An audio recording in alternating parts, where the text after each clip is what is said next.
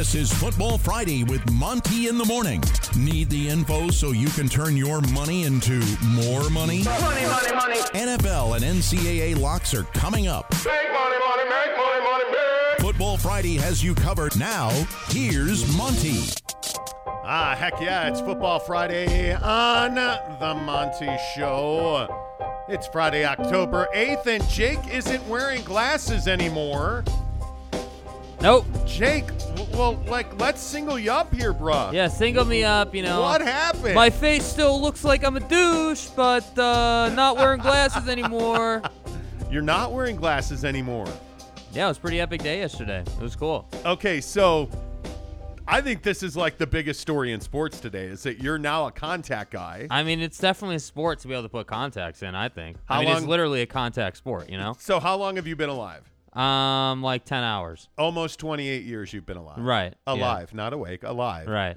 Stay with me here. Sorry, my bad. Um, you've always struggled to put contacts in your eyes. Yeah, it just has never really been a thing. Like I've never I guess I never like my eyes have always just been, you know, relentless with not being able to do it, you know? And, Okay. and then I just was like, all right, well, I'm kind of tired of it, so you know, let's go ahead and wash my hands every night for a month and touch my eye and piss my eye off and then go get contacts. Wow. um, so now you got contacts, and how long did it take you to put them in this morning? Uh, well, the right eye has always been easier for me. So the right eye took like five minutes, like three, four times. And then the left eye was really difficult. That took me literally, I intentionally made sure that I was out of bed and in the shower about five minutes earlier than I usually am, just to buy myself a couple extra minutes. And I was still five minutes late. So Okay. needless to say, the left eye took like 20 minutes, not exaggerating. Well, I think you're going to see that you'll be just fine. I mean, it's a matter of time, but I'm proud of you. You are. This is this is bigger than your balls dropping or I going know. through puberty. I, mean, know. It's huge. This is a this is a big flipping deal now. Yeah. I want you to know that. I know. You're now a man and stuff. And stuff. And stuff. Right. There you go. I'm a man. Uh, Val Umfres says aloha. Chris Carn says good morning. Chris, how are you? Good to see you. Um, let's start talking some ball because this is a huge weekend for BYU. Oh, there you go, a little Cougar action, baby. Uh, Boise State, 130 ABC TV. It is a national game, not on cable, over the air. This is pretty rare. This tells you how big this game is for BYU, the number 10 Cougars, hosting what is undoubtedly and without doubt one of the worst B, uh, BSU Boise State teams that we have seen in a number of years. But don't take them lightly because this Boise State team, as we're going to tell you in a minute, can really throw the ball. The question, Jake, for me is will BYU be able to throw the ball? There really has been no update since Wednesday uh, on the quarterback situation at BYU. We told you on this show uh, that we have heard for, you know, really since late Sunday into early Monday, we had been hearing that you were not going to have Baylor Romney out with a concussion. Uh, Jaren Hall was still struggling with this shoulder and this rib issue. Um, he has progressed during the week Monday, Tuesday, Wednesday. Every day he got a little better, but he was not going to be able to start. And that Jacob Conover was going to get the start and Jaren would be dressed, but not likely to play unless something happened with Conover. That has not changed. Then again, BYU yesterday went radio silence. Like there was nobody talking. Um, it, it's interesting that Kalani and company are really holding their cards close to the vest on what they're going to do at quarterback here, Jake. Yeah, and I think it's smart. I mean, why would you why would you give Boise any kind of intel on who you're going to roll out there? You know, I, I mean, I think we can all agree that you know uh, Conover is the front runner just mainly because he's 100%. I, I I think there's no getting away from the fact that even if Jaren wanted to play, he wouldn't be 100%. And so the question really is, and it's really not even a question. We've been telling you this all week, but on a surface level, the question would be, well, do you want to play a young guy in Conover who's 100%, or do you want to play a you know Jaren who you know has has proven to be solid but is you know not 100%? And I'm telling you. I'd roll out there with Conover. What do you? I mean, yeah, you ha- you have a lot to lose in this game. Obviously, you want to stay undefeated, but it's not like if you roll Conover out for the first you know drive and he sucks that you can't take him out. So I just don't understand why you wouldn't roll Conover out there, understanding that there is some risk in it. He does have a lot to prove. Uh, he is unproven. That is absolutely true. Yeah, but I, I think I look at the quarterback situation for BYU. I I'm I am one of the lone wolves. I think Baylor Romney's the best quarterback they have. Um, if Baylor Romney's healthy, I think he should be your number one. But guess what? Candies and nuts. My aunt's not my uncle. Baylor Romney's not playing this week. Yeah. And when I look at the difference between an unhealthy Jaren Hall and if the rumors are true that he's really having trouble getting the ball out, um, he's having trouble throwing with force in that shoulder. Um, if that's true, and and I had one guy tell me on Wednesday morning that you know the biggest issue is if if it's a five to seven yard pass, Jaren Hall's good to go. Anything over that, the BYU coaching staff does not believe that he can accurately and effectively complete a pass with the issue in his shoulder. So I think it makes it very difficult to to play Jaren Hall. But I also am the lone wolf who believes that Jacob Conover is an, an incredible prospect. This is a kid that was highly recruited. If he had if he had not gone out and served a mission, I think he would he would be starting right now at BYU. But he did, and now you have a guy that really hasn't started a football game in three years. Took his first competitive snaps in three years last weekend at Utah State. I, I would roll with Conover. Yeah. I'm not playing Jaren Hall until he's 100%. Never mind he's got ribs. Now he's got a shoulder. I'm not I'm not taking a risk on Jaren Hall's long-term viability. Hell, he's a redshirt sophomore. He's got a lot of games left in front of him potentially. I'm not taking that risk. I have one of the highest recruited quarterbacks in the country in his class in Jacob Conover. That's who I'm rolling with, Jake. And I think if Conover starts, I think they're going to roll Boise State. Yeah, I you know I, I I think that that's who they're going to play. You know, I think more the conversation with the quarterback situation is the premise of the whole thing. Like, you know, obviously the only thing that that works against Conover is just that he hasn't played a lot. That's it. I, I mean, he's got Yes. like you were just saying. I mean, Yep. he, he this is this is you know one of the most highly recruited guys out there. So I don't I I don't have doubts that the kid is capable. Zero doubts because you're not recruited that high of a level if you're not capable. My Right. only all I'm saying is is whether we like it or not or however you feel about it, he is unproven until he shows that he can do it. And so what I'm saying is, hey, ideally when you roll out into this game in the first half, I want to see this guy throw it all over the yard and put up 25 points in the first half. That's what I want to see. I'm not saying if it's less than that he's a disappointment, but that would be that would be awesome to to see them go out start running the ball with Allgeier early, and then start taking some shots. And and I, I just would love to see that. And I think I think Boise is a team who's a bit beat up on defense. I think they're they're not even if they were 100% healthy, I don't think they're on BYU's level in terms of talent Yeah, and size and, and- and- and their abilities. So I do agree that that BYU should win this game comfortably. My the only thing that will hold them back from winning this game is if Conover starts and gets hurt, because then you're going down the rabbit hole of okay, who we bringing in? What's that look like? Yeah. Where we at? But I think the other issue that you have to really focus here on is oh, by the way, there's an opponent on the other side of the, the field. Um, and Hank Bachmeier can really throw the football. I think we've seen that for sure. Now, this is not your standard average Boise State football team. Right. Um, they are not very good. Um, they, I think, just handed the game to Nevada last week. And one of the things that's very clear, eh, you know, with, with Bachmeier is that he's turnover prone. And this this BYU defense has been an opportunistic defense. I think we can all agree on that. That they have they have largely forced teams like Utah State. I think we saw it against Arizona State. They have forced teams into doing things they're not comfortable doing. And I think that is a significant part of of of what has ailed Boise State and making them such a, an un how do I a, a difficult team to forecast because when you have a, a guy in Bachmeier that can throw for almost 400 yards against Nevada, you know that he's he's prolific. Yeah. They have the weapons. The question is they're undisciplined and in my opinion, in my opinion, they make a lot of their play calling has been very suspect this year. And looking at some of their game tape, they have just they, their play calling has been very suspect. Yeah. But here's the problem for BYU. That secondary's not been healthy. Um, you know, it's going to be interesting to see if Mahe plays for BYU this week. Um, he's missed some practice time. That's going to be a question. Is he going to play? And if he plays, I think BYU's fine. I mean, Mahe is such a difference maker on that defensive line. And this this front seven for BYU really has covered up for a lot of inefficiency and a lot of, frankly, just not good secondary play out of BYU. And I think we saw it last week uh, up in Logan that they can they can be had over the top of this defense. Yeah. Um, coverage is going to be a problem in this game. And if Bachmeier throws for 300 plus yards, this is going to be a much closer game than it should be. Yeah, and I think Khalil Shakir is the guy that you got to look for in terms of weapons for for Boise State. I mean, Yes. the, the Bachmeier to Shakir connection is is definitely there.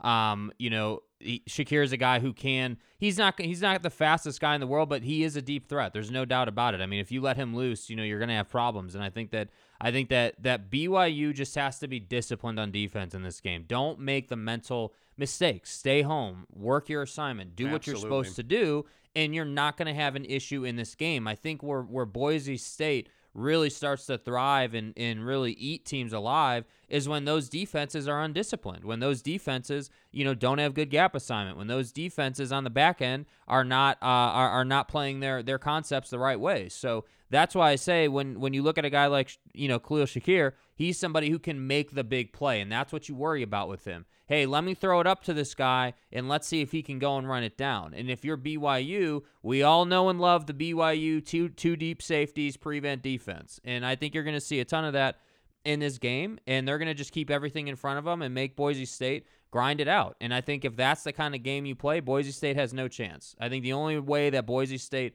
is even in this game is if BYU is making mistakes defensively and BYU or I'm sorry, Boise's getting the big play. That's what they're going to need to to really be in this game. Well, Riley Smith is also supposed to be back for the Broncos. I think that's definitely something to watch. But let's be honest, this game's going to be won and lost in the breadbasket of Tyler Allgeier um, because I don't think it matters who you play at quarterback. You're going to establish the run until Boise proves that they can stop it. And guess what?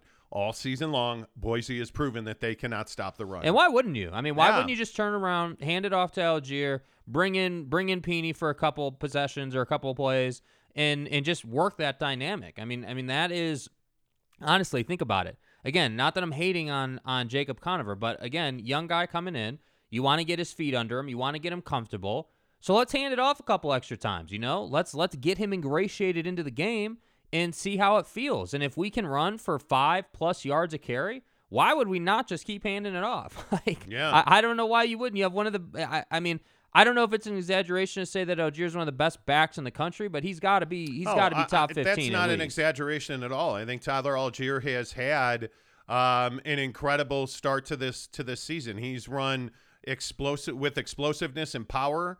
Um, you know, I, I I don't think there's any doubt he's one of the best backs in the country right now. I don't think there's any doubt he's one of the best NFL prospects at running back in the country right now. yeah. Um, but I, I think one of the things that that he's going to have to do is run the ball on third down. Like I don't think BYU in this game can be scared to run the ball on third down. You you can't you cannot, in my opinion, and I think BYU's a little guilty of this when it comes to play calling. And the one complaint I have about BYU's offense is play calling. Yeah. But I think sometimes BYU falls into the trend and the stats on third down. Obvious passing situation.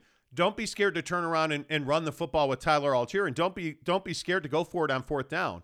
I mean, Boise State's a team that can't get off the field Mm-hmm. on third down. That's a team that that is, I think, 110th in the country on third down conversions, Brutal. allowing 45% conversion on third down, 110th in the country. Don't be scared to be aggressive against this this Boise State defense. Now, having said that, I love how aggressive BYU's offense has been. Just situationally and at times, I feel like BYU tends to get a little conservative. And I'm a guy who says, okay, I see the one clear weakness at Boise is they can't stop your mom from running the football through the A gap. Right. So run the football through the A gap with one of the best backs in the country. I think that's something that you have to do. And again, I'll also say I don't care who the quarterback is. If you have Allgeier, if you have Allgeier in the backfield, turn around and give him the ball. Yes. But also, what does that do for quarterbacks? If if, if and my number for Tyler Allgeier is 150 yards. If you can get him to 150 yards, anything after that's gravy. You're probably going to win the game because you're burning clock. You're converting on, uh, you know, on on downs and distance. So you're getting first downs. You're extending possessions. To me, that makes a lot of sense because it also opens up the play action game. Yeah, I mean, if he's got 80, 90 yards heading to the half, this game's over. I mean, th- this game's absolutely over because, like you were just saying, it does open up the play action game. But I also think it brings the, it brings the linebackers up, and so you know when the linebackers start coming closer to the line to to protect against the run, now you've got more space in the intermediate route, which brings Yeah. the safeties up, and now you're taking deep shots. So I just think that either way, either way for this team, what we've seen is even against last week against Utah State. I mean, Allgeier breaking them off for several big runs. I mean, Yes. that's what that's what we're going to be looking for. And I think I think the biggest thing that I, the, the the biggest thing I like about Tyler Allgeier is his patience at the line. When he doesn't see the hole developed yet, he waits and he waits that extra half a step. And that often leads to five, six, seven yards, and I- and I think you just can't you can't teach that because that shows you he's got elite vision, and when you have that kind of vision, it is it it just is it makes you an elite back. That's the best way to say it. Well, and I think we've also seen that's led to his big runs. I Yeah. mean, the last two weeks he's had, you know, 60, 70 yard runs, um, and it's almost becoming part of his game. But, you know, one of the other trends I think you should watch for in this game is how does BYU score its touchdowns? Because one of the concerning factors, if it is a concerning factor, is that this team's become reliant on the on the big play. And you really would you really would like to be able to string together eight, 10 play drives um, you know, where you have some chunk plays. Sure, every offense needs chunk plays, but you know, one of the things we saw when Baylor was playing was Romney on Romney crime, man. Yeah. Like that deep ball over the top is exquisite. And I, I think that's what South Florida, that's what we saw when the defense was hurt and you needed to score more points. BYU went up top and they did it very well.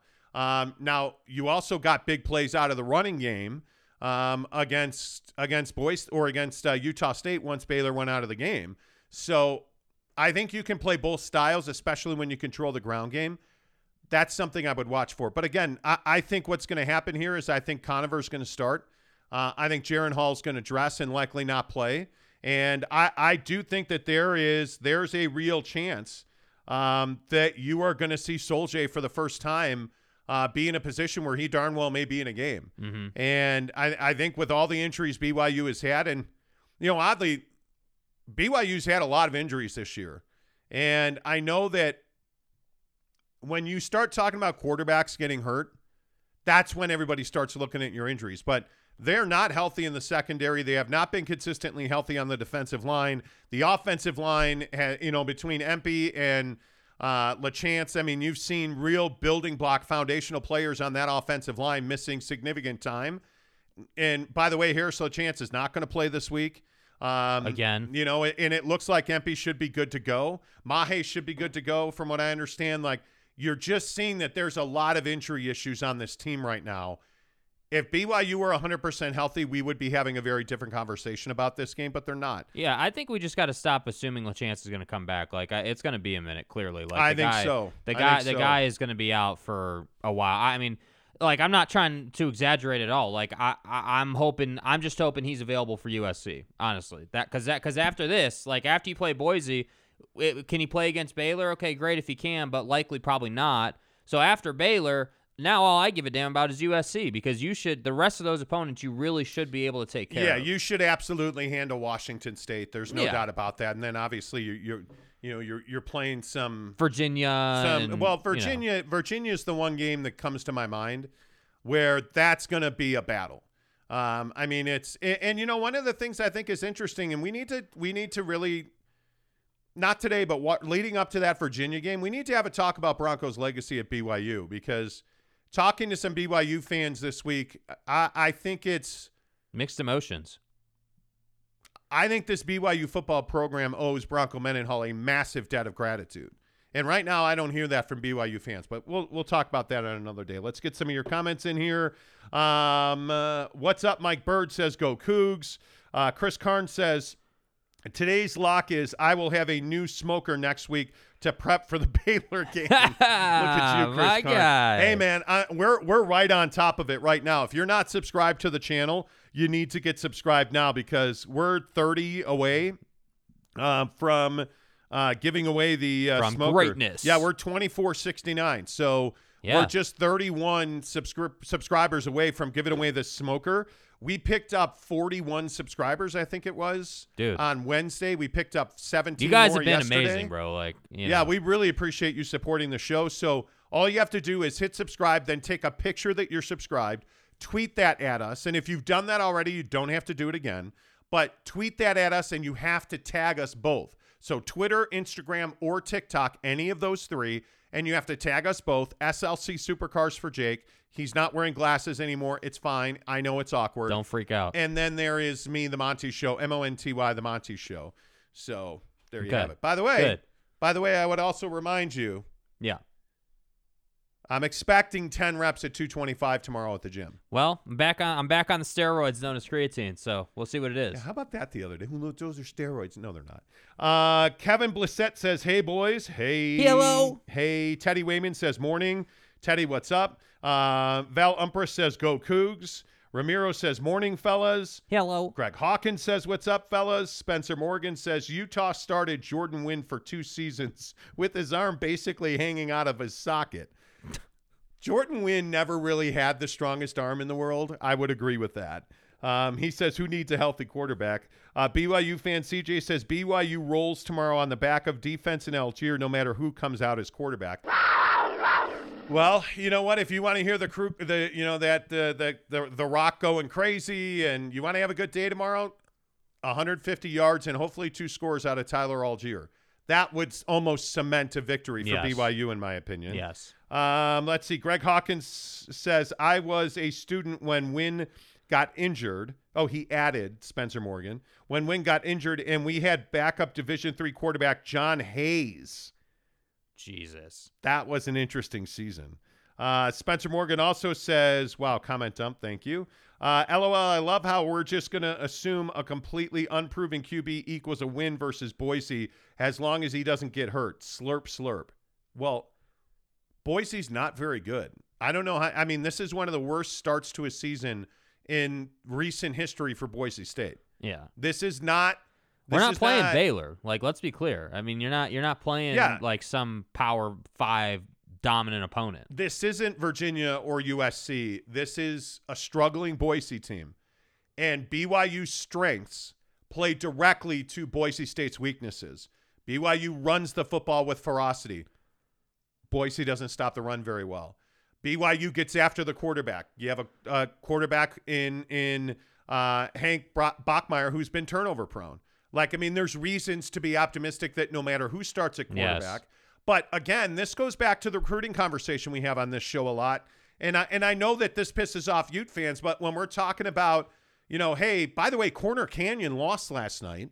I don't know how that. many people saw Yeah, that. I saw that. Corner Canyon lost, but when you have guys like the best players at Corner Canyon coming to to BYU, when you have a guy like you know uh, like again Jacob Conover, who was clearly the best quarterback in Arizona the year he he came out, um, coming to BYU, when you have a guy like you all, name the guy like you do you realize how big this weekend in Provo is? You have massive recruits that are going to be in the building who are on campus right now. They're tweeting photos, you know, the the gift bags that they get, all the gear that they get, the photos that are taken. The being 5 and 0, being 10th in the country, getting into the Big 12, beating Utah. It's all this recruiting momentum. Yeah. And again, I, I know and and we talked about this on the show. There I think we even made a thumbnail about the fact that BYU just won the recruiting battle in, in Utah because they're winning games. They're getting into the Big 12. BYU is doing everything that you want to do. If you're a high school junior or senior, you're you're you're waiting for your letter from from BYU. This is a a now a much more attractive property than just about any other school in the state, and that includes Utah. I I think when you look at what's going on at Utah, they're in a they're in a tailspin, and I think that you look at what's going on at BYU, they're rocketing up the board. You know, no more talk about well, no, let's go back to the Mountain West. Independence worked. TDS. Independence worked. Yeah, TDS, little brother down south. Hey, thanks for the scrimmage. Like, I mean, do you understand how much momentum BYU has? Do you understand what's on the line? Do you understand now that they are three and four deep at several key positions defensive line, offensive line, wide receiver? You have three quarterbacks that are very capable of coming in and again Conover's unproven so let's let's even say you have two your top two quarterbacks are capable on a at a very high level of performing, right? Even though again, I'm going to tell you Baylor Romney is the best quarterback on this roster, but you're four deep at quarterback Yeah. right now. I mean, you just have you have a lot going on that's good. You're as deep as you have ever been. You're as well coached and as disciplined as you have ever been. So yeah, if you're if you a lot of people are oh you're drinking the blue Kool-Aid. Yep, buy the gallon and I am chugging it. because this program is going in the right direction. And how long has it been since you've been able to say that BYU's the best football program in the state? Yeah, I mean, I guess I'd, who would be surprised if Conover rolled out and was was good? You know, I mean, would that really be that surprising? I mean, No. I, I agree he's unproven. I'm, I'm with that. I, I I've been saying that. We've had disagreements on the show about it, but I just think it wouldn't be surprising if he rolled out and was comfortable, if he was prepared. I mean, honestly, like when the biggest thing that stands out to me about about these teams that Kalani is leading is they're always prepared. Nothing seems to surprise them or shake them. I mean, even when Yeah. Baylor left the game last week, it was like, okay, well, we got a new quarterback coming in. Let's just turn around and hand it off. And what do you know? Allgeier's breaking people off and running people over and, and flexing on Wait, dudes. but the the other thing is, it's not like Jacob Conover was a, a a disaster last week. yeah, but he didn't show you anything where you were like, wow, this kid can really throw the football. But like, why if but if you're if you're if you're you know A Rod or if you're Kalani, are you really gonna are you really gonna with a lead?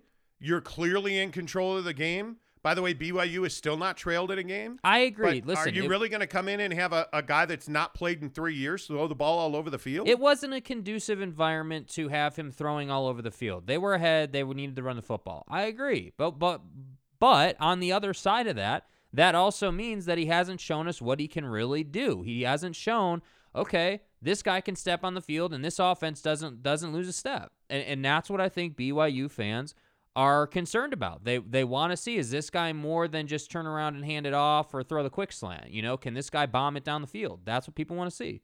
Yeah, I, I think that you're going to see what depth looks like and what poor depth looks like Saturday afternoon. Because one of the things that's a real issue for Boise is they're just not very deep. They are they are they have no depth on their offensive line. They have really struggled.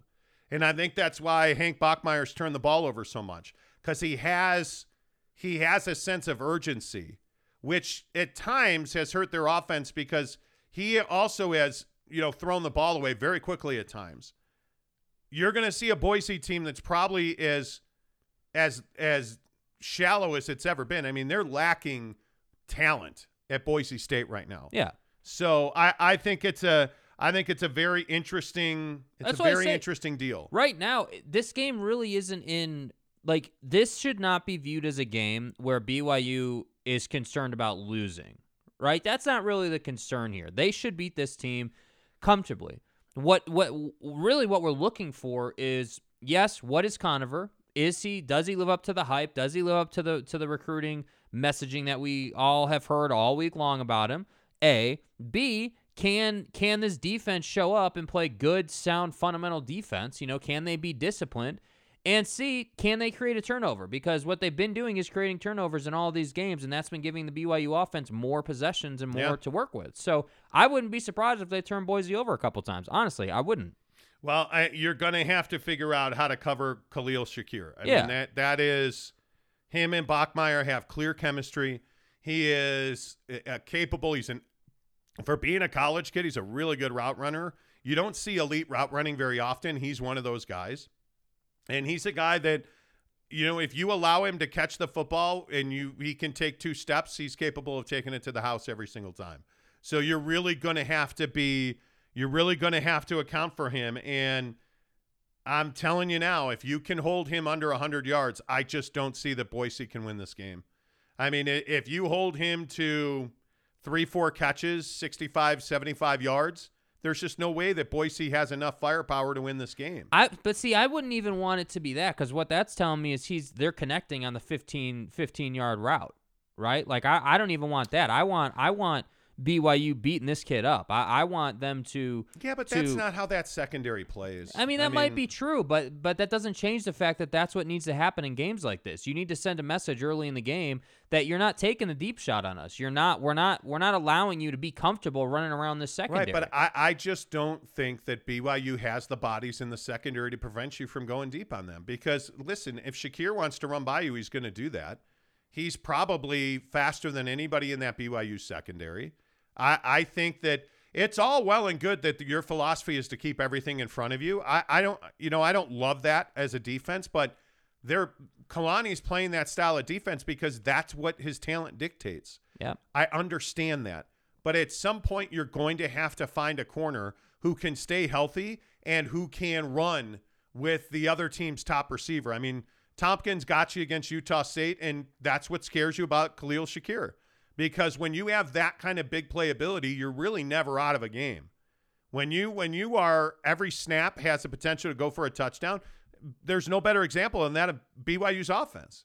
Every time, especially with Baylor Romney in the game because he's got such a big arm, every time that Baylor Romney's in the game and you snap him the football, there's a chance he's going to throw a touchdown Right. because his arm is just that good and when you have when you have the ability to play at multiple levels offensively when you can play the intermediate the short and of course you can play the deep with this wide receiver group you're lethal. Yeah. the problem is boise state can't play short they can't play intermediate because they can't run the ball. So I, I think there are very few opportunities for boise to win this game. Deep consistently is one of the ways you're going to win this mm-hmm. game. And by the way, I think the other thing is if you're going to sell out, um, and and Riley Whimpey, who's the best player on that Boise defense, if he's going to be you know responsible for Tyler Allgeier, I mean you can see how Boise would have to go about it to win the game. I, I just don't see how they do it. BYU is is bumped up now to a six and a half point favorite from two. The number's 58. I like this 38-28 BYU. Man, I don't want to see them giving up 28 to Boise though, dude. It's going to happen. I, I, I can't. That that's. I won't have great things to say about the defense if they give up 28 to Boise. 21, okay, I can get down with that. Three scores, all right, cool. Yeah. Four, five scores, no, we can't. That's not going to work. well, and look, I hope you're right. I'd love to I see. I would love to see BYU at 42 points in this game and hold them to 21, 24 points, something like that. That's what I'd love. Uh, Brian Carter says Bronco is a Hall of Famer at BYU. Kevin Blissett says, "Yep, Bronco kept us floating through the early days of independence." Yeah. Provo Pit Barbecue, what's up? He says Broncos three three five defense was money when he had the personnel. Hey, can I just ask Provo Pit Barbecue? Do you own like a barbecue place or something, or or what's the or was that that was just the name you came up with? I that's got to be a business, right? I'm just Um, curious. The Nye guy says Trent Forrest is suiting up at QB for BYU. Could be. Could be. I mean, he's Trent's the greatest point guard that's ever worn a Jazz uniform. Listen, he dribbled the ball three times. He's the Jesus Christ of Utah Jazz basketball, right? Yeah, I mean, we don't remember John Stockton Honda at all. Who the Um, f- is that guy? The eclectic redhead says this year will be huge for recruiting. Better be. And it is. They've already flipped several recruits. So BYU's winning the recruiting battle in this state right now. Provo Pit Barbecue also says BYU has flipped two recruits from Utah and four more are considering. Yeah. I mean, there this could be one of the best classes ever. I mean, you've already got skill position talent in the fold. Coming off of the Zach Wilson era. Keep that in mind. Yeah, you need to find a second. You need to upgrade and, and get better in the secondary. And you need to, you know, I mean, if you project forward a little bit, I would assume that Jacob Conover would be your starting quarterback going to the Big 12. Um, you need to continue the quality offensive line play that you're getting. Um, I, you know, I just think right now you've you've you've got linebackers, you've got trench play. You need secondary help. The the one real weakness on this football team's the secondary. Other than that, every other unit's pretty strong. I mean, you can kick the ball pretty well. Um, you know, you're you're disciplined. You're staying home. Your special teams are disciplined. You need to develop that secondary. That's, I mean, to me, that's where you would be pointing. Brian Carter says BYU played the Independence long game and won. Absolutely right. They did. There's no doubt. Spencer Morgan says if Boise is so bad, whoa, comment dump. Um, if Boise is so bad and if BYU is 40 at QB, then why would Conover getting hurt mean they lose the game? Well, hey, I I I would say because you can't just keep throwing true freshmen into the game. I mean, Sol-Jay's a fabulous, fabulous recruit, but Yeah, you, I mean, you don't want to do that. I mean, eh, you're it, when you have two quarterbacks the caliber of Jaren Hall and Baylor Romney, and they're both hurt. There's no program that's going to be able to continue to perform at their level best offensively when your top two quarterbacks are hurt. And that's what I'm saying. I think this game plan, and this is something within the game that you got to watch. I mean, let's watch and see. I mean, what is what kind of g- game you know does Roderick call here? Like, is it is it a lot of passing? Is it more? uh, Is there going to be an emphasis on run heavy the first like 15 plays, and and no matter even if those are three and out sets, like Yeah. you know what what is the mission this week outside of actually winning the ball game? Of course, what what is the emphasis on? Is it is do like do they roll out? For example, hand it off to Allgeier on the first play of the game, throw a quick slant on the second play of the game, take a shot on the third play of the game, and get a first down. Like, is that what we'll see? That's what I'm going to be looking for. Because, frankly, and this is what you've been saying all week, and this is something that you got to pay attention to as a BYU fan. If Conover comes out and balls out, if he does, if this is three, 350, four, five scores, that kind of a performance out of him, okay, now you've got a conversation in Provo. Now, now you're now you're like, okay, who's our guy? Because if Conover rolls out and has a game, you know, not now, you know, like I, I think it's a legitimate conversation. I would still be playing Baylor, but but now Conover's in the mix. And so I just think that there's a lot on the line for Conover this week, and I'll be curious to see how they go about calling this game. Yeah. I'm more worried about the defense. The offense is going to take care of itself. You have the luxury of one of the best backs in the country, and you're going to wear it out. Um, and I would think that this is a week Lopini Katoa is going to carry the football quite a bit. Just so you can go to Um, Pound Town. I mean, it's seriously, Mm-hmm. seriously. I mean, my bigger concern is, you know, like you've got to find somebody um, to step up. It and it's probably Morgan Pyper, who I think has been making more and more plays as the season's gone on here. But guys like that got to step up. Chaz Ayu, I think, is playing really good football right now. Um, and and I mean, those are the guys that are going to have to do the job. I mean, the, the guys up front, the secondary is going to have to play well. Malik Moore is going to have to make plays. You're going to have to find ways to to turn the football over against Boise. Because what ideally would happen here is you would bury these MFers and send them back to their blue turf. Like Yeah. have them come to, to Provo and and you will be up 14 nothing. It, it it's it's the blink of an eye. Be up I'll 14 drop that motherfucker. be up 14 nothing before they even get off the bus. That's how you that's how you step on people's necks. And that's that's always been Kalani's philosophy is make them understand that they're coming here not to win a football game Bury them. because never give them the idea that they can win this football game. Utah State never believed that they were going to win that football game last weekend. Not even before Wednesday afternoon after practice, Utah State knew they weren't going to win this They game. were drinking their protein shakes, talking about who they were playing next week. They were not going to win this game. Yeah. Period. Right? You have a wounded, really, really un, as untalented of a Boise team as I, I've probably ever seen. Put him to bed. Yeah. I mean, do, do, do- put him to bed and let's handle your business and move on to Baylor. Yeah. That's your job tomorrow afternoon. And I think, from what I understand, what I've been told this week, they've had a great week of practice. Um, they have really been able to focus on on resting key guys. Dinged up guys have been rested. Um, you know, they've rehabbed. They're locked in, and it feels like BYU had a really good week of practice. Let's go see that on Saturday afternoon, folks. It's on ABC TV. Yeah. This is no, I mean, that's the thing. PR wise, this is no small game. It's a big deal. It's absolutely a big deal. Uh, Provo uh, Pit Barbecue says if Conover and Sol-Jay get hurt Saturday, the Water Boy is the new QB. Dude, I'm telling you. I mean, I'm you're not- available to suit have, up. Listen, you don't have unlimited options here. That's what I'm saying. Conover's health is of the utmost importance. Yeah. Uh, Daryl says most important player tomorrow is Katoa. When Allgeier rests, we need a run threat Yes. that can make five yards each time. Yeah, I would- I would think so. and he hasn't been that yet. He has not been that yet. I mean, I think, you know, last week against Utah State, you know, Katoa was the guy who comes in and I left it on you. Sorry. hello. Um, the guy, the guy came in and and ran it for one or two yards. You know, I mean, and, and that's not all on him, obviously, but I just think that, I just think I agree with that hundred percent. And I think if you can get both guys going, that's just going to make your life a lot easier. Bryce Demand says Bachmeier won't play second half either because he's already hurt or they're afraid he will be hurt. uh, I don't know about that. Uh, the eclectic redhead says if they throw deep consistently, Does Malik Moore get another pick? I would think so. Yeah. Yeah. Well, that, and that's what I'm saying. Like, like I think that BYU is going to turn this team over a couple times just just because of that. Provo Pit Barbecue says he just came up with a name. It's not a business. Okay. Okay. I like it, dude. You All got a smoker or something? You got a barbecue? What are we working with here? Yeah, what are we smoking this weekend? Something. Uh, Daryl says, uh, whoa. Comment Hello. dumb. Comment dumb. Mont, two weeks ago, Romney is very good. Mont now, Romney is Thor. I'm, but I've, I've, I've said this since He's you, bro. You've been on the Baylor train for a while. I said since spring ball, oh, Jaren Hall's going to be your starter. Your best quarterback's going to be your number two. Baylor Romney's arm is fantastic.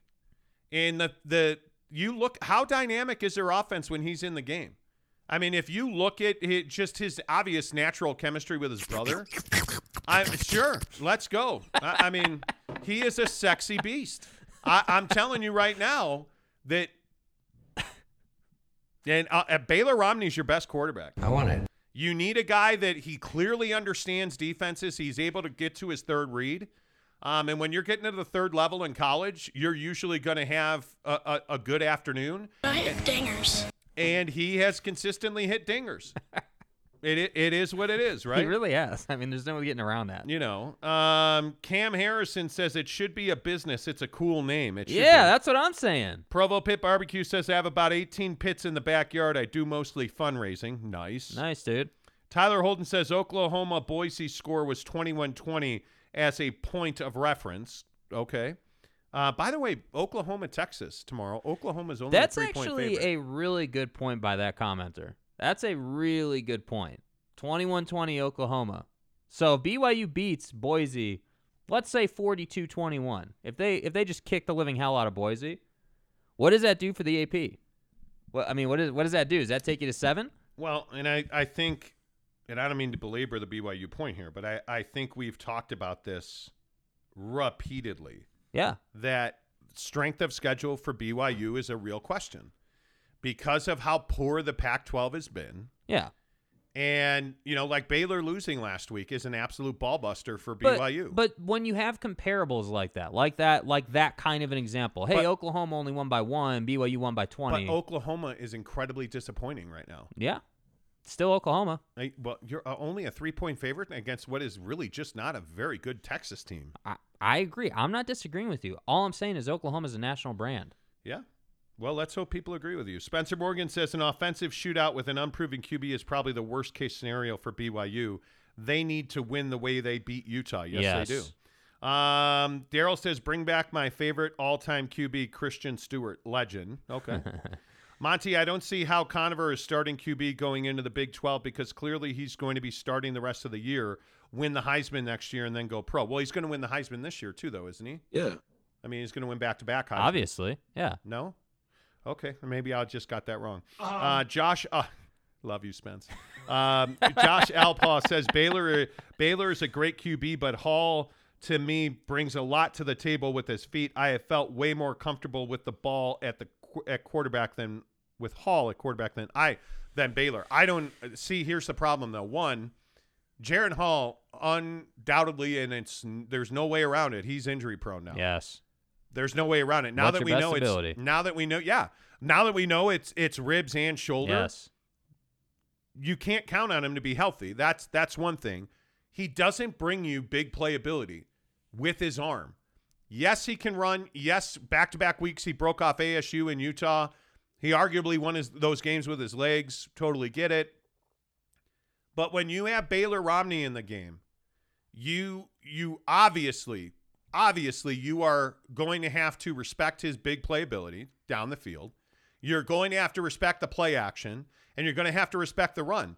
All of that said, it slows down the linebackers. And the most lethal weapon on 9 out of 10 defenses in college football is the linebacker. Yeah. And I think when when you scheme to win football games, you scheme to beat the other team's best linebacker. Whimpey's a great example for Boise. I mean, that's their best player defensively. So you're going to have to account for him. My point is Baylor Romney really holds and we saw it against we saw it against Utah State. Baylor Romney held their linebackers in in check. He was able to look them away and that's how they were able to get the ball down the field. Which Jaren is not doing. Jaren is not capable of No, doing that he's not because doing that. nobody nobody respects his deep ball. Yeah. And right now, by the way, with the shoulder injury, he doesn't have a deep ball. Yeah. So That's I- why I say it's not really a que- like when you start looking at how people can control the game. It's not really a question of who's who's better at doing that. Baylor is the best of these three right here today. Right now, again, Conover rolls out, shows us he can look safeties off, shows us he can do all this stuff. Okay, different conversation on Monday, but but right here today, Baylor's your best quarterback, and and I agree. I I- don't remember whose name that was, but I agree with you, man. Like I love watching Jaren play football. I love his ability with his legs. I love the dynamic that he brings, but I don't love the hero ball running. I don't love the injury risk that he presents himself because no matter what, even if you're bringing Baylor in behind him, no matter what, there's no getting around the fact that when you have to switch quarterbacks, you got to rebuild all that momentum you you just had. And and I just don't think that they have time or space to do that. Put Baylor in the game and and take this thing to the end. That's what that's what you want. And, and that's frankly what I would do regardless of what Conover does tomorrow. Frankly, that's what I would do. I, I would once Baylor's ready, I'd bring him right back in. Yeah, I think so. I I, I don't know. We'll it, we'll see. And I mean, candies and nuts again. I mean, we can surmise Yeah. all we want, but what I'm telling you is is that if Jacob Conover comes in and throws the ball all over the field, he'll never give up the job. He won't. I mean, it, it is. It just it it does not make a lot of sense. Um, you know, I I I, I don't know. We'll see. It, Yeah. It'll be interesting. Oklahoma State, not Oklahoma. Yeah, I was going to say that by the way. Hmm. It's Oklahoma State that that Oh, that was 21-20. yeah Yeah. Boise beat Oklahoma State. I can't remember who said that, but it's it's not Oklahoma. Uh, Spencer Morgan says, "Give Provo Pit the smoker. He can start a business." Okay. Daryl says, "Shoulder is a usage injuries, ribs a collision injury." I don't know because obviously that's HIPAA, and that that's HIPAA. Yeah. That hey, that's HIPAA. I think that's HIPAA. Thank you. Uh, so we don't know when that happened. We don't know the extent. Uh, I was told there was quite a bit of concern last week for the ribs more than the shoulder. It's not the best situation, and we all know that. I, it does at this point does it really matter? I mean, he's not able to throw the football effectively. You know, So w- we'll see what happens there. Cam Harrison says, "I'm tired of seeing articles about how the Big 12 will lose its P5 status. That's not going to happen." Dane says you might hurt her feelings. You might hurt her feelings. Oh, Dane says, "Hey, don't talk crap on Jaren. My wife grew up three houses down." Well, okay, cool. Um, Provo Barbecue said, "I'm good. If I bring home another smoker, my wife will divorce me uh, after kicking my ass." Exactly right. Oklahoma State five and zero, ranked 12th. Yeah, that's a good win. That's a good win. Um, you know, I mean, it, that playing them close like that, hey, that's cool.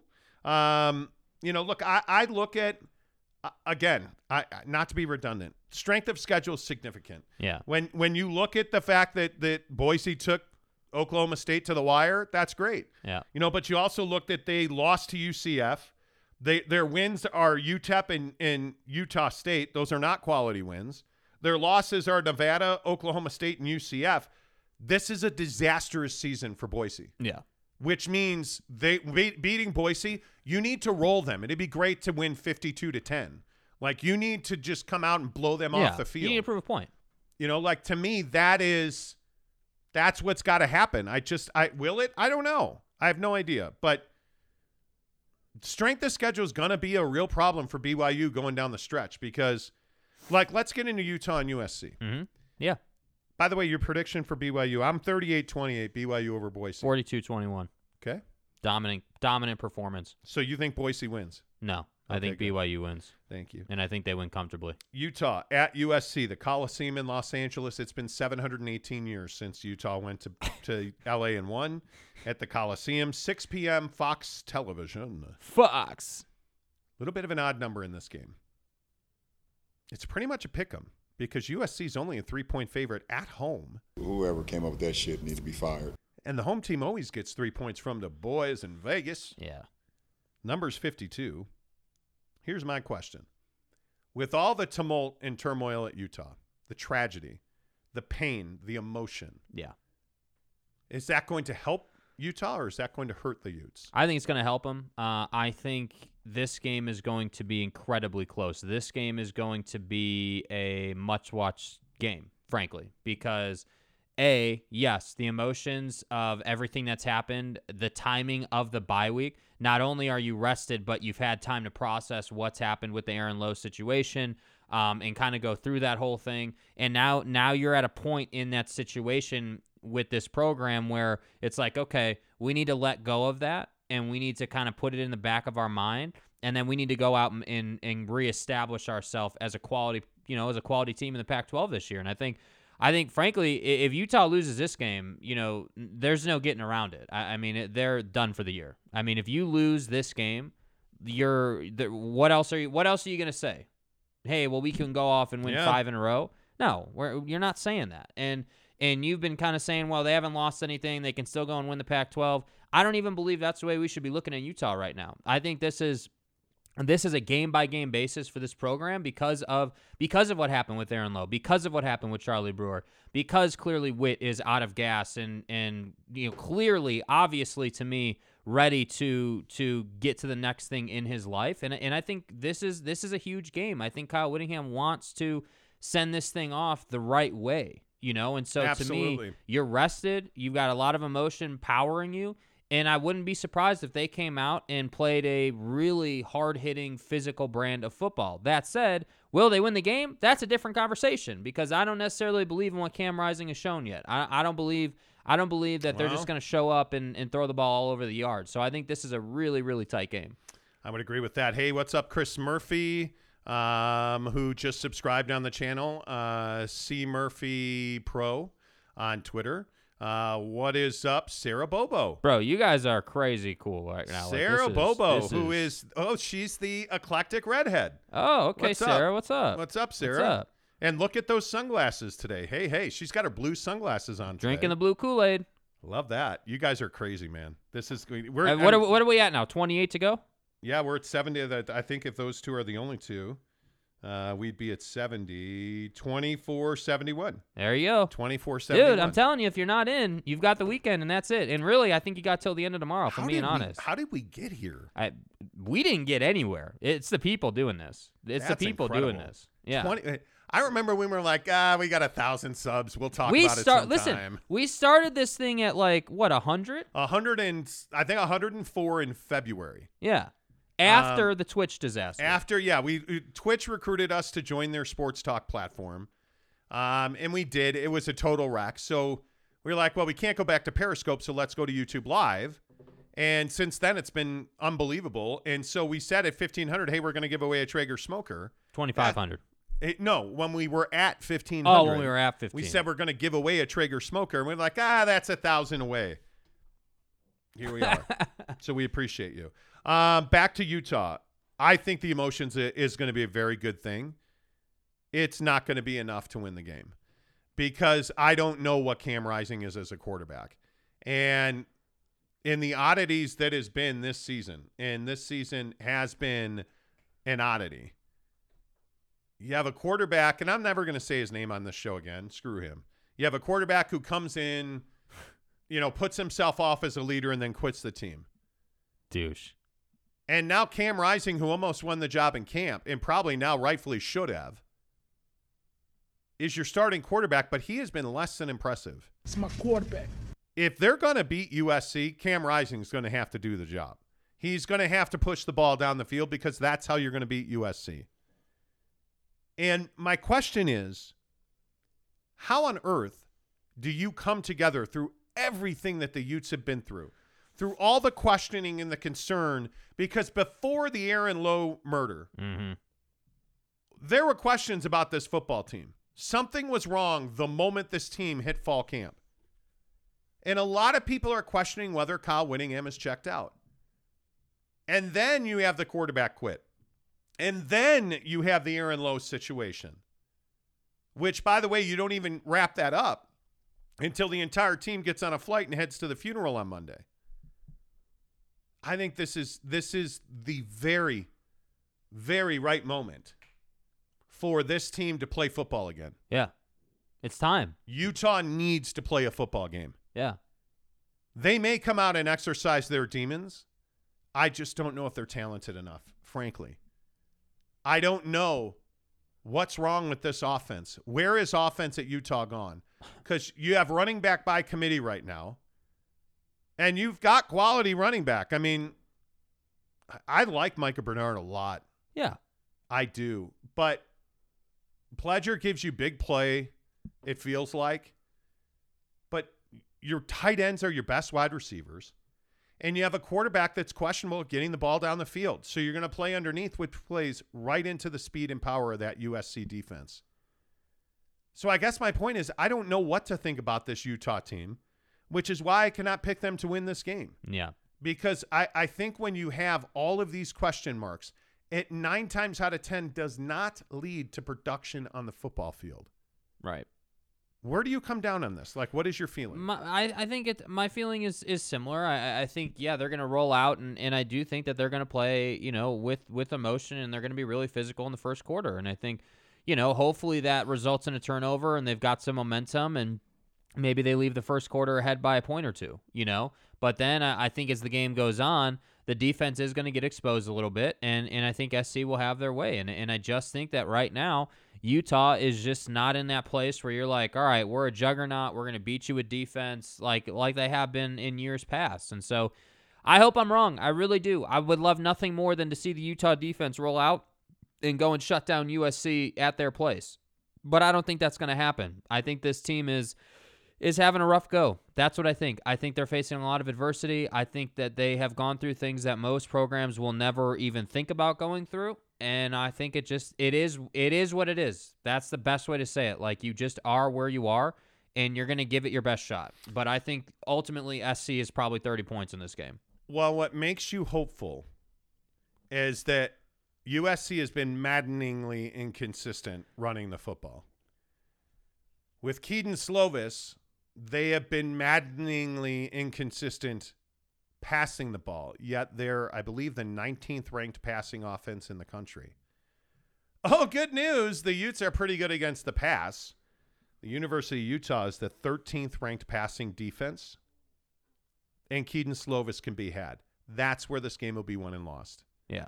Turnovers, interceptions mainly, getting after the quarterback, and converting those eight play drives into touchdowns, not field goals. That's how this game will be won. And my feeling is that this game is going to be much closer than people think. I think it's going to be 27 24 USC. Mm. 27 24 USC. I think I think it's close most of the game, but USC pulls away at the end. I think I think Utah makes a mistake in the second half somewhere, and I think USC Mm. gets to 30. I don't think they'll get more than that, but I do think they get to 30 points, and I think Utah finishes at 21, so 30-21. 30 21. Mm-hmm. If it's a one if it's a one score game, you got to feel pretty good about Utah. Yeah. I just don't like Kedon Slovis. Oh, I- me I- either. and I know that Yeah, this it's probably overkill on this show with Slovis, but if this was Jackson Dart, I'd be telling you this is a 31-17 USC win. It's not, and so it won't be.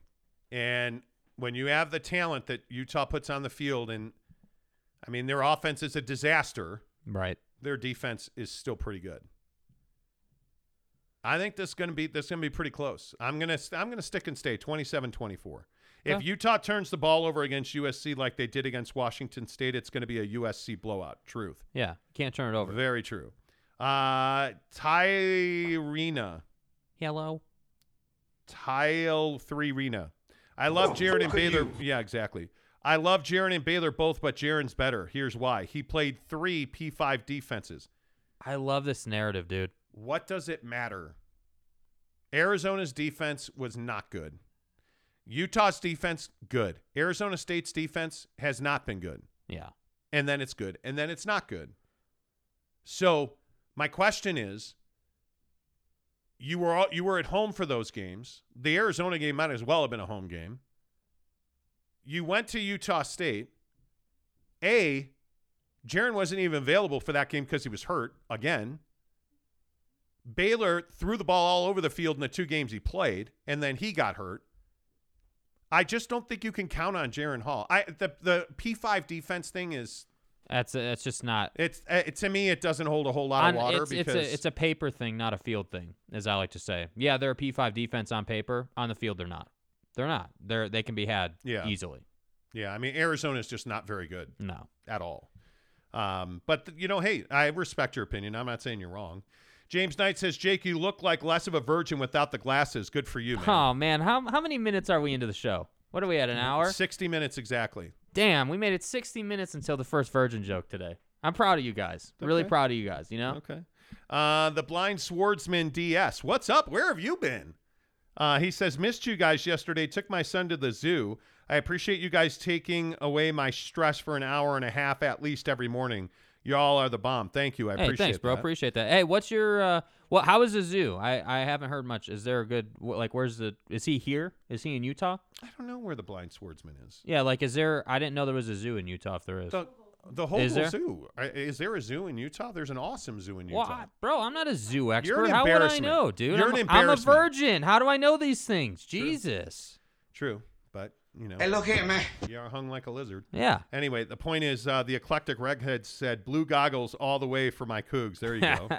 Brylark says 28 27, uh, Utah with a field goal to win with time. Man, I would love nothing more than that, dude. Jeremy Bolton says, Kyle Whittingham has been the, what's wrong with the Utah offense for the past 10 years. Ooh. I don't disagree with that. I know that's harsh, but I, I can't say that I disagree with it. He's always been a defense first guy. Well, and he's changed coordinators too much. I mean, that's well documented. I mean, your mom, I think, was the offensive coordinator at one point. And Luca's mom as well. Um, Greg Hawkins says if Utah turns the ball over against USC, yeah, I already read that one. My bad. Leonard, uh, Leonard Avalos says the USC team is better at running the ball this year. They just haven't been though. I mean, they have been. They have. They always, whether it's Rojo, Reggie Bush, point to the guy you want. They always have backs. They always have receivers. The thing that is frustrating is they they don't commit to the run because they always have one of the top quarterback recruits in the country. Yeah. And so they whether it's Darnold or whether, you know, Slovis, Jackson Dart, like eh, they they don't commit to the run. Uh, also, how did Slovis get worst from his freshman year to now? I just don't think he's been very good either way. I think like- I think Kedon Slovis was at USC, and I think Clay Helton just has not. That team just doesn't develop talent. They're one of the, and this is what Kyle Whittingham is famous for. Well, USC recruits five star athletes and turns them into three star football players. think about the Pete Carroll era at USC and how many of those guys got to the league. You can see a clear delineation between that style and like mantra and brand of USC football versus what it's been with with Clay Helton, which is hey, yeah, I mean USC's always going to put guys into the league, but you never had the Reggie Bush level star happening at USC under Clay Helton. You know, that's that's the thing. And I think Kedon Slovis has always been a guy who's been labeled as some great, oh, the veteran quarterback at USC. And he's never really been that great of a quarterback. And and to me, it's just unbelievable that the timing of Jackson Dart getting hurt because I, I really do think that not only would you've had the head coaching change, but I do think Jackson Start would uh yeah, Jackson Dart would be starting if he was healthy. I do. Jeremy Bolton wants to weigh in on the zoo. Okay, here we go. He said, Time to take your teacher to the zoo, both at Hogle and in the bedroom. Excellent point, sir. Leonard Avalos says, Yeah, the zoo in Utah is nice. In summertime, they have uh, zoo and brews. Brylark says, Went to the Smithsonian Zoo a couple of months ago in D.C. Whole zoo runs circles around that. Hogle Zoo runs circles around that zoo. How does Holgo Zoo stack up against the San Diego Zoo? That's the last zoo I was at. I mean, San Diego Zoo, I haven't been in a number of years. Um, San Diego Zoo's a great zoo. Yeah. Um, I just don't like. Okay, this is Here we probably go. too far. Here we I don't go. like going to zoos because I don't like making. You know, I don't like putting animals in a petri dish. Yeah. I just don't. I, I. That's why I. It's why I have always refused to go to the, whatever it is, you know, whale watching thing in San Diego. What is it? Oceana, whatever they have the whales. and Yeah, I know what you're talking about. I don't know what it's called. I, I that's why I don't go to SeaWorld. Where you they have the whales and stuff, you know. Yeah, I just don't zip my pants. The to see a orcas. whale. Okay, I'll stop. Uh, I think Olivia is once, twice, three times the lady over the teacher. I'm telling you, there's a problem with the teacher. It's just my opinion. Uh, Omaha Zoo is one of the best, in my opinion. So wait, is part of the is part of our our locks and our pickums on Fridays? Are we locking the the prospects in my life? Is that what we're doing now? oh yeah, this one that you're having coffee with this weekend, forget it. is that a good thing or a bad that's a thing? nowhere going nowhere thing. okay. That is a that's a going nowhere thing. okay. I, I'll just say bamboo sheets. So wait, every so every every person I've brought along, you've said is not good. So we need to figure out what the criteria is for you. the teacher seems to be a good prospect, right? Mhm. It'll never be good enough. Is, It- is it- is she a Jacob Conover level prospect, or what do you think? No, she's Travis Wilson. She's wow, she's Travis Wilson. That's some haterade right there. Apologize to that man. That is a haterade ah. statement right there, bro. No, this girl you're going out with this weekend, the problem is that she, like on her hinge profile that you showed me, she misspelled like seven things. Okay, she's not a teacher. What's she the problem? Said, she's like, oh, I'd rather have bamboo sheets shoved under my nails. It shoots. it shoots you, moron. Sharon face defense is giving up 22.3 and 17.1 points a game. Baylor face defense is giving up 30 plus. Okay, cool. Cool, dude. Baylor Romney sucks. We get it. Uh, wow, she's Travis Wilson, LMAO. I'm just saying. You gotta fuck one, marry Yeah. one, kill one. Go. Jordan Wynn, Travis Wilson, and Alex Smith. um, Filio Carter says, okay, I read that one. My bad. Jeremy Bolton says, are we going to put any over under bets on Jake's dating life? Well, what, define the over under. Dude, you gotta stop. You gotta get over this being single thing. I'm fucking tired of it. Like with all due What do you respect, I'm, mean? I'm tired of it. man. Tired Like- of what? Like, what I do you want feel me like- to do? I feel I want you to get laid. It feels like this is all we ever talk about. Like, I, I, you know what I'm saying? Like, you know, like I, I just I'm watching these guys jackhammer in the backyard the other day, and I'm like, damn, I wish Jake was doing that. Listen. like, come on. I, I, listen, That I, I never that, that see that thought never went. Kick it, will flow.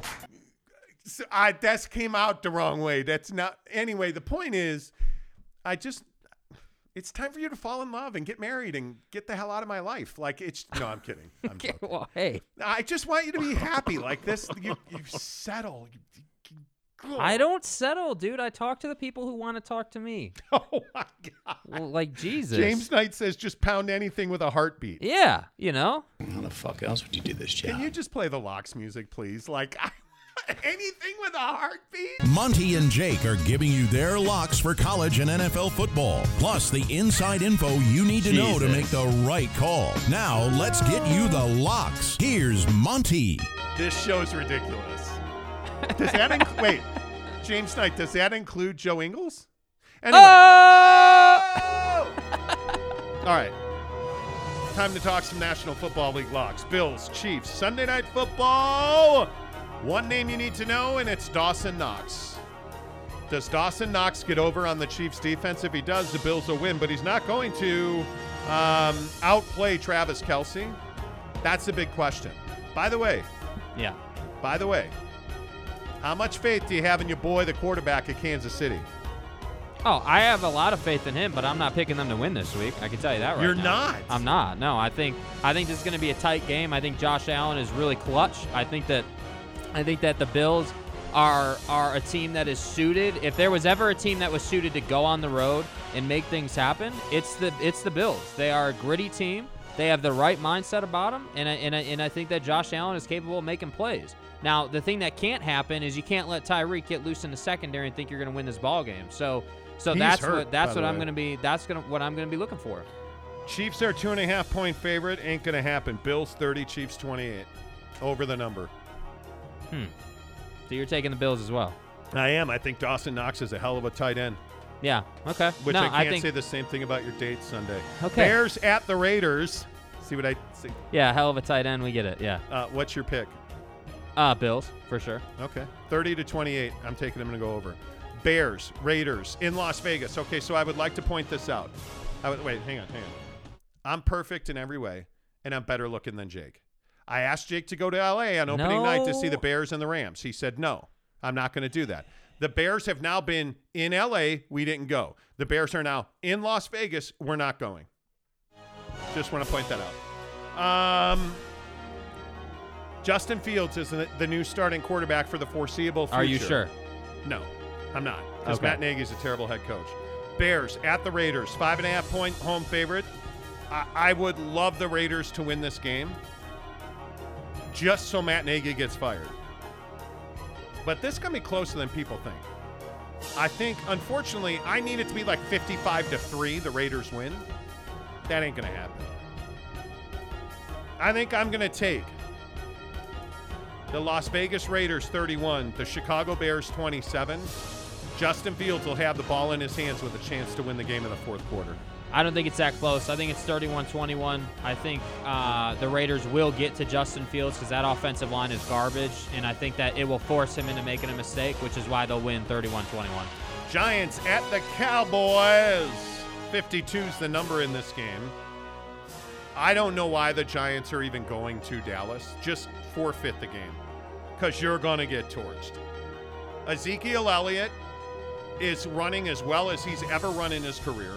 He's lost weight, he's gained power, he's fast, he's explosive, and by the way, he's a blocking machine right now. You have a number two back that is doing two things pushing Zeke and giving him rest. I love the Cowboys in this game 37 to 20 to cover the seven point number. Yeah, you listen to ESPN, they tell you that the Giants always play well at Jerry World, and the Giants are going to make this a close game. I'm telling you, that's a load of crap. I'm telling you, the, the Cowboys are a juggernaut this year, and I agree with everything you just said about Zeke and Dak and everything. I think this is a Cowboys victory, and I think that it's it, it is a relatively comfortable one at that. 49ers at the Cardinals, 53 points. That's it. Uh, Cardinals favored by two and a half in this game. Mm-hmm. Are the Arizona Cardinals the best team in the NFL? Hell no, they're not. No. They may be undefeated, but I saw a team in Seattle last night, the Los Angeles Rams of Los Angeles, Who don't rent their stadium. to the San Diego Padres, who are the Chargers who play in LA. Anyway, my point is, uh, I like the Cardinals a lot. The 49ers are banged up, but their defense is still elite. Verticality had better come to play this this weekend. This is another game that's going to be very close. It's a one-score game that Arizona is going to win 27-20. Yeah, I think it's going to be a higher scoring game than that, but I still think uh, the Cardinals win it. I, I look at this game and I say this is like a 35 31 game, mainly because Kyler Murray is going to turn the ball over once in this game, and the 49ers are going to take advantage of that. And I think that um, the 49ers will just not have enough to overcome in the end. So that's why I like it as a 35 31 game. Okay. I like that. Yeah. So again, on BYU, I'm going 38-28. BYU's a six-point home favorite. Yep. The number's 58 on the game. I'm going BYU 38, Boise State 28. I think BYU rolls. I, I think BYU, BYU rolls more than that. I'm telling you, it's 42 21. Ass kicking. Wow. Wow. Okay. USC 27, Utah 24. Yeah, I, I think USC gets 30 points in this game. I'm, I'm going 30 21 USC. Uh, Kay Newren says Zach wins again. She's referencing the Jets, who I think it's been since 1769 that they've won two games in a row. um, Hell of a performance by Zach last week. well, I mean, can we stop like guessing? I, I, are they playing this week, the Jets? The Jets have the Falcons. Oh, that's in London. That's why it's so early. Tottenham Hotspur Stadium. Go Chelsea Football Club. Jets at Falcons. Falcons are a two and a half point favorite in this game.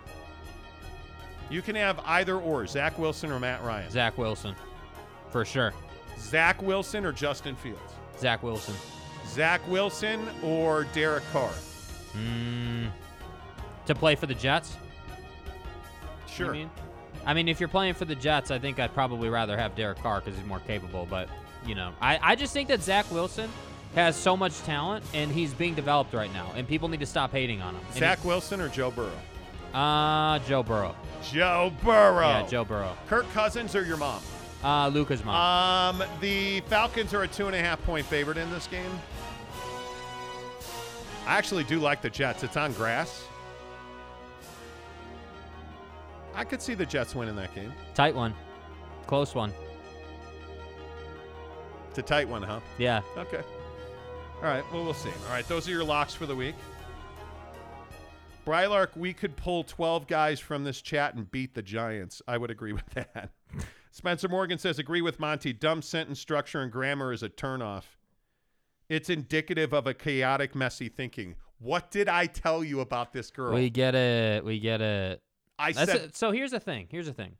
I'm desperate, so I got to take out anybody. I'm actually not desperate, and I've actually gotten You're laid more than you think. Um, you know, I I uh, I'm just telling you, when you're on a dating app, you're not going to meet. It's harder to meet quality people on dating apps. That I like. That's just not in question, and that's why I say. And we joked about it earlier in the week, but that's why I say, like, I hope that I run into somebody snowboarding or like doing something. But we'll see. I don't disagree with you. Yeah, It is harder to meet on dating apps, which is quality why- people. right? Yeah. I mean, yeah, I, just don't think you're getting wifed on a dating app. Yeah, I don't know. I mean, I'm I know it's happened. it's happened. Yeah. I I just don't. I don't know. Okay. I don't. It's just it's that's just me. It's just me. I mean, what do you want from me? What It's just you- what I do. You know what I mean? You know what I'm saying? Yeah. Um. You, but you're. I just you're you're relying on snowboarding to date people. No, And- what I'm saying is, is that's a good opportunity. See, you always change shit. Like I'm no, not. I'm, not, I'm changing not, shit. I'm not How did I change that? Because you, you're, you, what you just said was, hey, you're relying on snowboarding to meet people. That's not what I. That's not what it is. It, I, what I'm saying is that that is yes, that is a decent opportunity to meet somebody. Like it is. That doesn't mean I'm only going to do it there. Like. It, No, I agree with you You know what I mean? Like it's not. but I think it helps you because you have to cover up your face and stuff so people can't. yeah, see so you. they can't see my ugly ass douche looking face. You know. I, I mean, that to me it's is it's, why it's a real it's a real improvement. snowboarding is is good for you. Yeah. The hooker offer is still on the table. James says, "Boy, James Knight has turned into a degenerate the last couple of weeks. Like, I mean, he just is about it." Uh, Jake, go the impromptu route. What does that mean? What does that mean? Like The- just walk up to somebody? Is that I, what you mean? I guess the Nye guy says the only time Olivia says no is when you ask her if she's had enough. Wow. Good lord! wow. What happened to this show? Well, we're uh, BYU fans and we're good Mormons until we're talking about dating. Okay, so do we talk about the colonoscopy that's coming up in a month? Um, Three and a half weeks. do you want to talk about it? Not really. I'm terrified, man. I'm not scared of the actual colonoscopy. No, you're itself. scared of the drugs. Yeah, I'm scared of the anesthesia. Yeah. I'm terrified of it. Yesterday when I was at the eye doctor, he was like, "All right, so you know, do you do you want to dilate your eyes so I can look into the back of your eye, into the depths of your soul?" And I was like, "Well, is that necessary?" And and he was like, "Well, it's recommended, but not necessary." And I was like, "Well, is it going to impair me from driving home?" Yeah, probably. Okay, we're not doing it then. you Right. know, like we're not doing it. So it just, you know, yeah.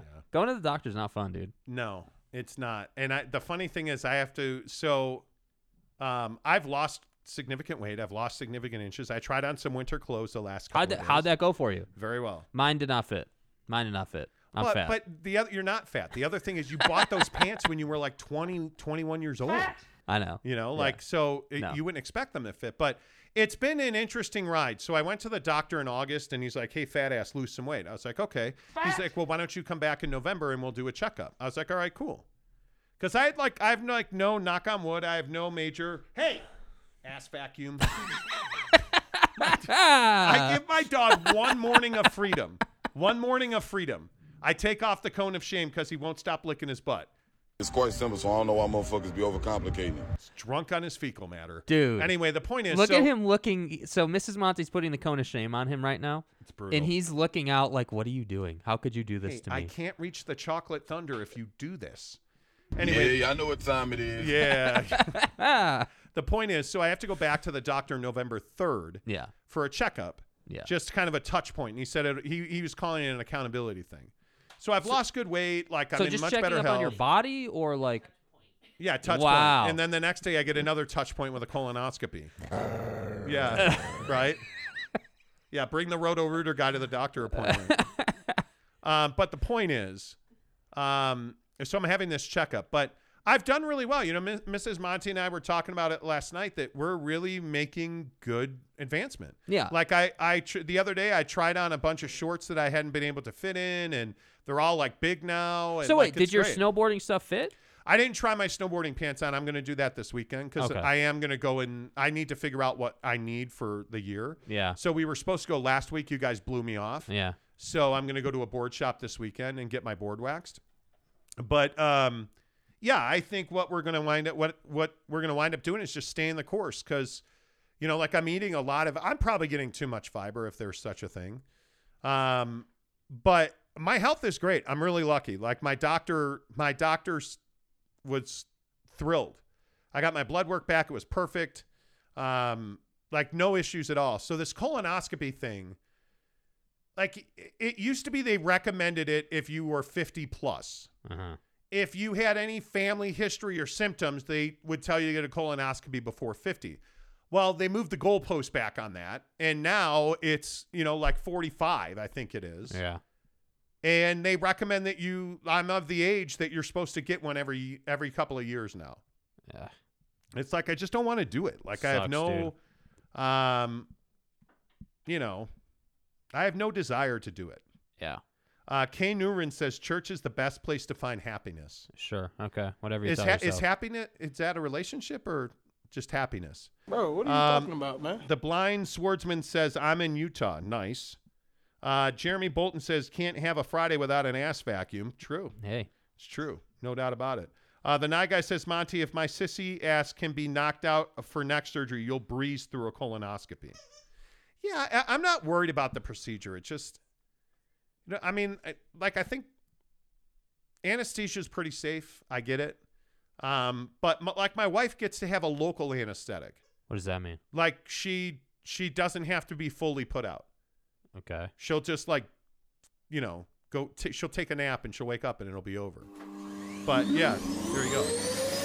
But they say you lose seven pounds for a colonoscopy. Jesus. Well, because they Are give you, serious? Yeah, because you have to, Seven pounds? bro. You have to drink this stuff the day before. That just makes you Oh Like- my god. fountain butt. Like, it's- Bro. it is not good. Dude. It is not good. Are we clear on that? Yeah, I was, I was, I was nervously while you were trying to poke your eye out this morning. I was nervously watching. I don't know why I woke up thinking about this today. I was like, you know what? Damn, dude, I have a colonoscopy on November fourth. It's com- uh, because it's coming. It's weeks now, not months. I'm clock nervous. is I, hey, man, I'm nervous about it. Fat Jesus says no one desires a colonoscopy. No, dude, they it's a don't. miserable experience. No, they don't. But it's worth it. I'm going to do it. I'm going to happily do it. And yeah. So, did you buy the new Apple Watch? No, I did not. No. Neither did I. Um, I'm also in like so this deck project. Like this electrician is going to be a problem. I'm telling you right now. Well, okay, why is the electrician a problem now? because it, it's it's fine. We're gonna use this guy. He's a crazy Russian dude. He doesn't have the best price, but he seems to know exactly what he's doing. You just gave a gift to the Russians. Right. Well, this because we were gonna use this other electrician who was more expensive, and he wants to tear a fucking hole in my ceiling. Why and I aren't don't we want to using? deal with why that. aren't we using Wayman Brothers? we are, but he doesn't do electricity. He does construction. Okay, he doesn't know somebody. I don't know if he knows somebody. I don't. Guy I- ain't got a sub. I'm sure he does, but I have this guy is capable. And the the reason I'm using this guy is his Yelp reviews all say he hey he wired my hot tub, he wired my hot tub, he wired my hot tub. Okay. So he knows what he's doing. He knows how to wire hot tubs. And so we've had a deck built. By the way, we did not get HOA permission to do this, which now I'm a little nervous about.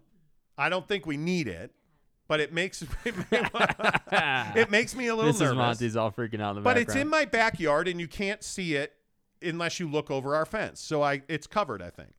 But we had a contractor come out, Wayman Brothers Construction came out and built us a deck and it turned out great. Um, and now we got to have this elect- electrician come and run the conduit to where the hot tub's going to be. Yeah. And this guy's just like he texts me every day, "Hey, are we ready? Are we ready? What are we doing? Are we ready?" And so I finally texted him this morning and I'm like, "Hey, when when are you able to do this?" Tuesday if everything works out well. And it's like, "Oh, what do you what does that What mean?" does that mean? What do you mean? Anyway, it is what it is. It is what it is. So no, I didn't buy a new Apple Watch because we're going to Hawaii and snowboarding's here and food's not a cheap and Yeah. we spent Seriously. sixty-eight dollars on pretty much nothing last night at the store. and by the way, real quick, Yeah. it are there no more experienced cashiers and baggers at Harmon's? well, I am amazed. It's tiring. It, we stood in line at Harmon's the other day for 35 minutes while this kid tried to figure out how to ring up avocados. and it's just, I, I, this whole workforce thing is driving me nuts. Cause I'll drop that motherfucker. Okay, this, I guess, is a complaining part of the show. You should learn, or that dude should learn how to do his job. And I've always said at Harmon's, I love their brand. I love where they shop, or I love the, the experience of shopping there. Mm-hmm. But you got to have a better training program. You can't just throw kids on the register and say, all right, cool. Because what's the truth of the matter? checking people out is the lifeblood of your store. Yes, it is. If you're not checking people out efficiently, you know, you're you're losing money. Thank you, Taylor. Taylor says I look like I, I've noticed that. Taylor said I, Taylor said I've noticed you've lost weight. Good for you, Monty. Keep going. Yeah. Well, we trying. We're not trying, we're doing. Yeah, we are doing. And I, I, it- it's not that I'm on a diet. People are asking me what my diet is. Here's what I eat every day: high fiber, a lot of carbs in the morning. So I'll usually go. I, I love this cereal called Heritage Flakes, um, or I will have oats, whole oats. I don't eat quick oats anymore because apparently they're not the greatest thing for you compared to old-fashioned whole rolled oats. So I'll either have a cup of oats or a cup and a half of Heritage Flakes Mm-hmm. And I will have some whole grain toast, and then probably about eleven thirty, I will have a protein bar. Um, and then usually for lunch, I have a protein like chicken and a, a, a bag of steamed vegetables. And then usually around three or four o'clock, my wife will bring me a protein bar. And I usually have two rock stars, sugar free rock stars, and I usually have 80 ounces of water a day. That's all I eat. That's it. I don't. On the weekends, we will smoke things like a whole chicken. I think we're going to make chicken tacos this weekend. We're going to Mm. get two uh, two whole birds. We're going to smoke them, make a bunch of chicken tacos, and then That sounds so good, dude. yeah, we're going to make a fire Mexican spread for Saturday. And then I think we're going to have chicken for the week. And I'm just going to, I, I'll eat like peas and chicken, shredded chicken in a bowl. And sometimes I'll put like Ken's Italian dressing on it. Just depends. But I've really got it. You know what I have to do? I have to get back on the uh, food diary because I've got to know how many calories I'm taking in. I, I've really put a lot of time and effort into this and I I need I want to be losing three pounds a week, Mhm. and right now I'm I'm losing about a pound a week, and so that tells me one thing: I need to kick up my cardio, and I need to really watch my caloric intake. Yeah. And then that brings us to should I play basketball? I am triple vaccinated. I got my booster, so this weekend basically is two weeks. So do I start playing pickup basketball at VASA Fitness again? You're all into that. I just don't. I, at some point, you're gonna have to get past it. Like, you know what I mean? Like, I'm not saying it's dumb that you're concerned about it, but what I am saying is, COVID's not going anywhere. It's not. you know, like it's not. It's here to stay. Yeah, but that doesn't mean I'm gonna I'm gonna take more risks. And I feel like, listen, if it, I have a booster, I have the Pfizer vaccine, like, I'm probably fine. The problem is my wife has asthma, so the thing I worry about is getting COVID and bringing it home. But she's also vaccinated. She is. She also has Triple a booster vaccinated. Shot. Yeah, she has a booster shot, but she's only a week out right now. I think today's one week for her. So, you know, like it. That's the. I worry about that. Yeah. I know? guess. Yeah. You don't. I don't. Okay. No. Well, I do. So, you know, Kay Newren says I love built bars. Well, I I eat a I eat it's in and by the way the affiliate link is below for my one bars. I take Ghost protein and I eat one bars. Um, I haven't found a built bar that I love yet, but and if you guys eat built bars and have a suggestion, I'm happy to try them. All I'm saying is that for cardio, it's not. It's not. Hey, basketball or no cardio. So if we're not playing basketball, we're gonna have to just suffer it out on the treadmill. but but I have walked. I've picked up my steps. yeah. Like I I'm walking quite a bit more now during the day to try and offset that. Yeah. So I, I just think you, there's no replacing working hard and sweating and getting yourself to that level. Yeah, but see, I think research, recent research shows you, you running's terrible for you unless you're training for a marathon or you're you're running with a purpose. Running's not good for you. Um, they've they've talked about the stress it puts on your respiratory system, including your heart. They've talked about the stress it puts on your hips, knees, and back. Um, it's just not great for you. And so, one of the things that new research has shown is that walking 10,000 steps a day gives you the same benefit as an average person who's not training for a, an event. It gives you the same benefit as running does. And it and the reason the benefit works is not because your heart rate is equal because it's not. Your heart rate running 3 miles is going to be 180. But the point is it puts so much stress on your system that your system you're actually damaging your ability to burn calories. So, Yeah. you know, it is what it is. Gabe says, "Morning boys, finally caught you guys. You get up too early." Yes, we do, Gabe. Yeah. Tell us about it. Way too early. All right, play the music because we got to go. Yeah, we do. Uh, appreciate everybody being here. Um, oh, wow. I won an auction. Oh, my God. I There won an you go. auction. Holy burgeezers. All right. The dunk high, the blue dunk high that I will put on StockX the moment it arrives at my home. Um, so, uh, hey, starting off go. good on a Friday. Uh, make sure you subscribe to the show. We're 30 subscribers away, 29 uh, from giving away the Traeger smoker. That's going to happen probably Monday or Tuesday. 2477. That's crazy. Yeah, dude. So we are 23 subscribers away from giving away the Traeger smoker. So make sure you hook it up, hit subscribe.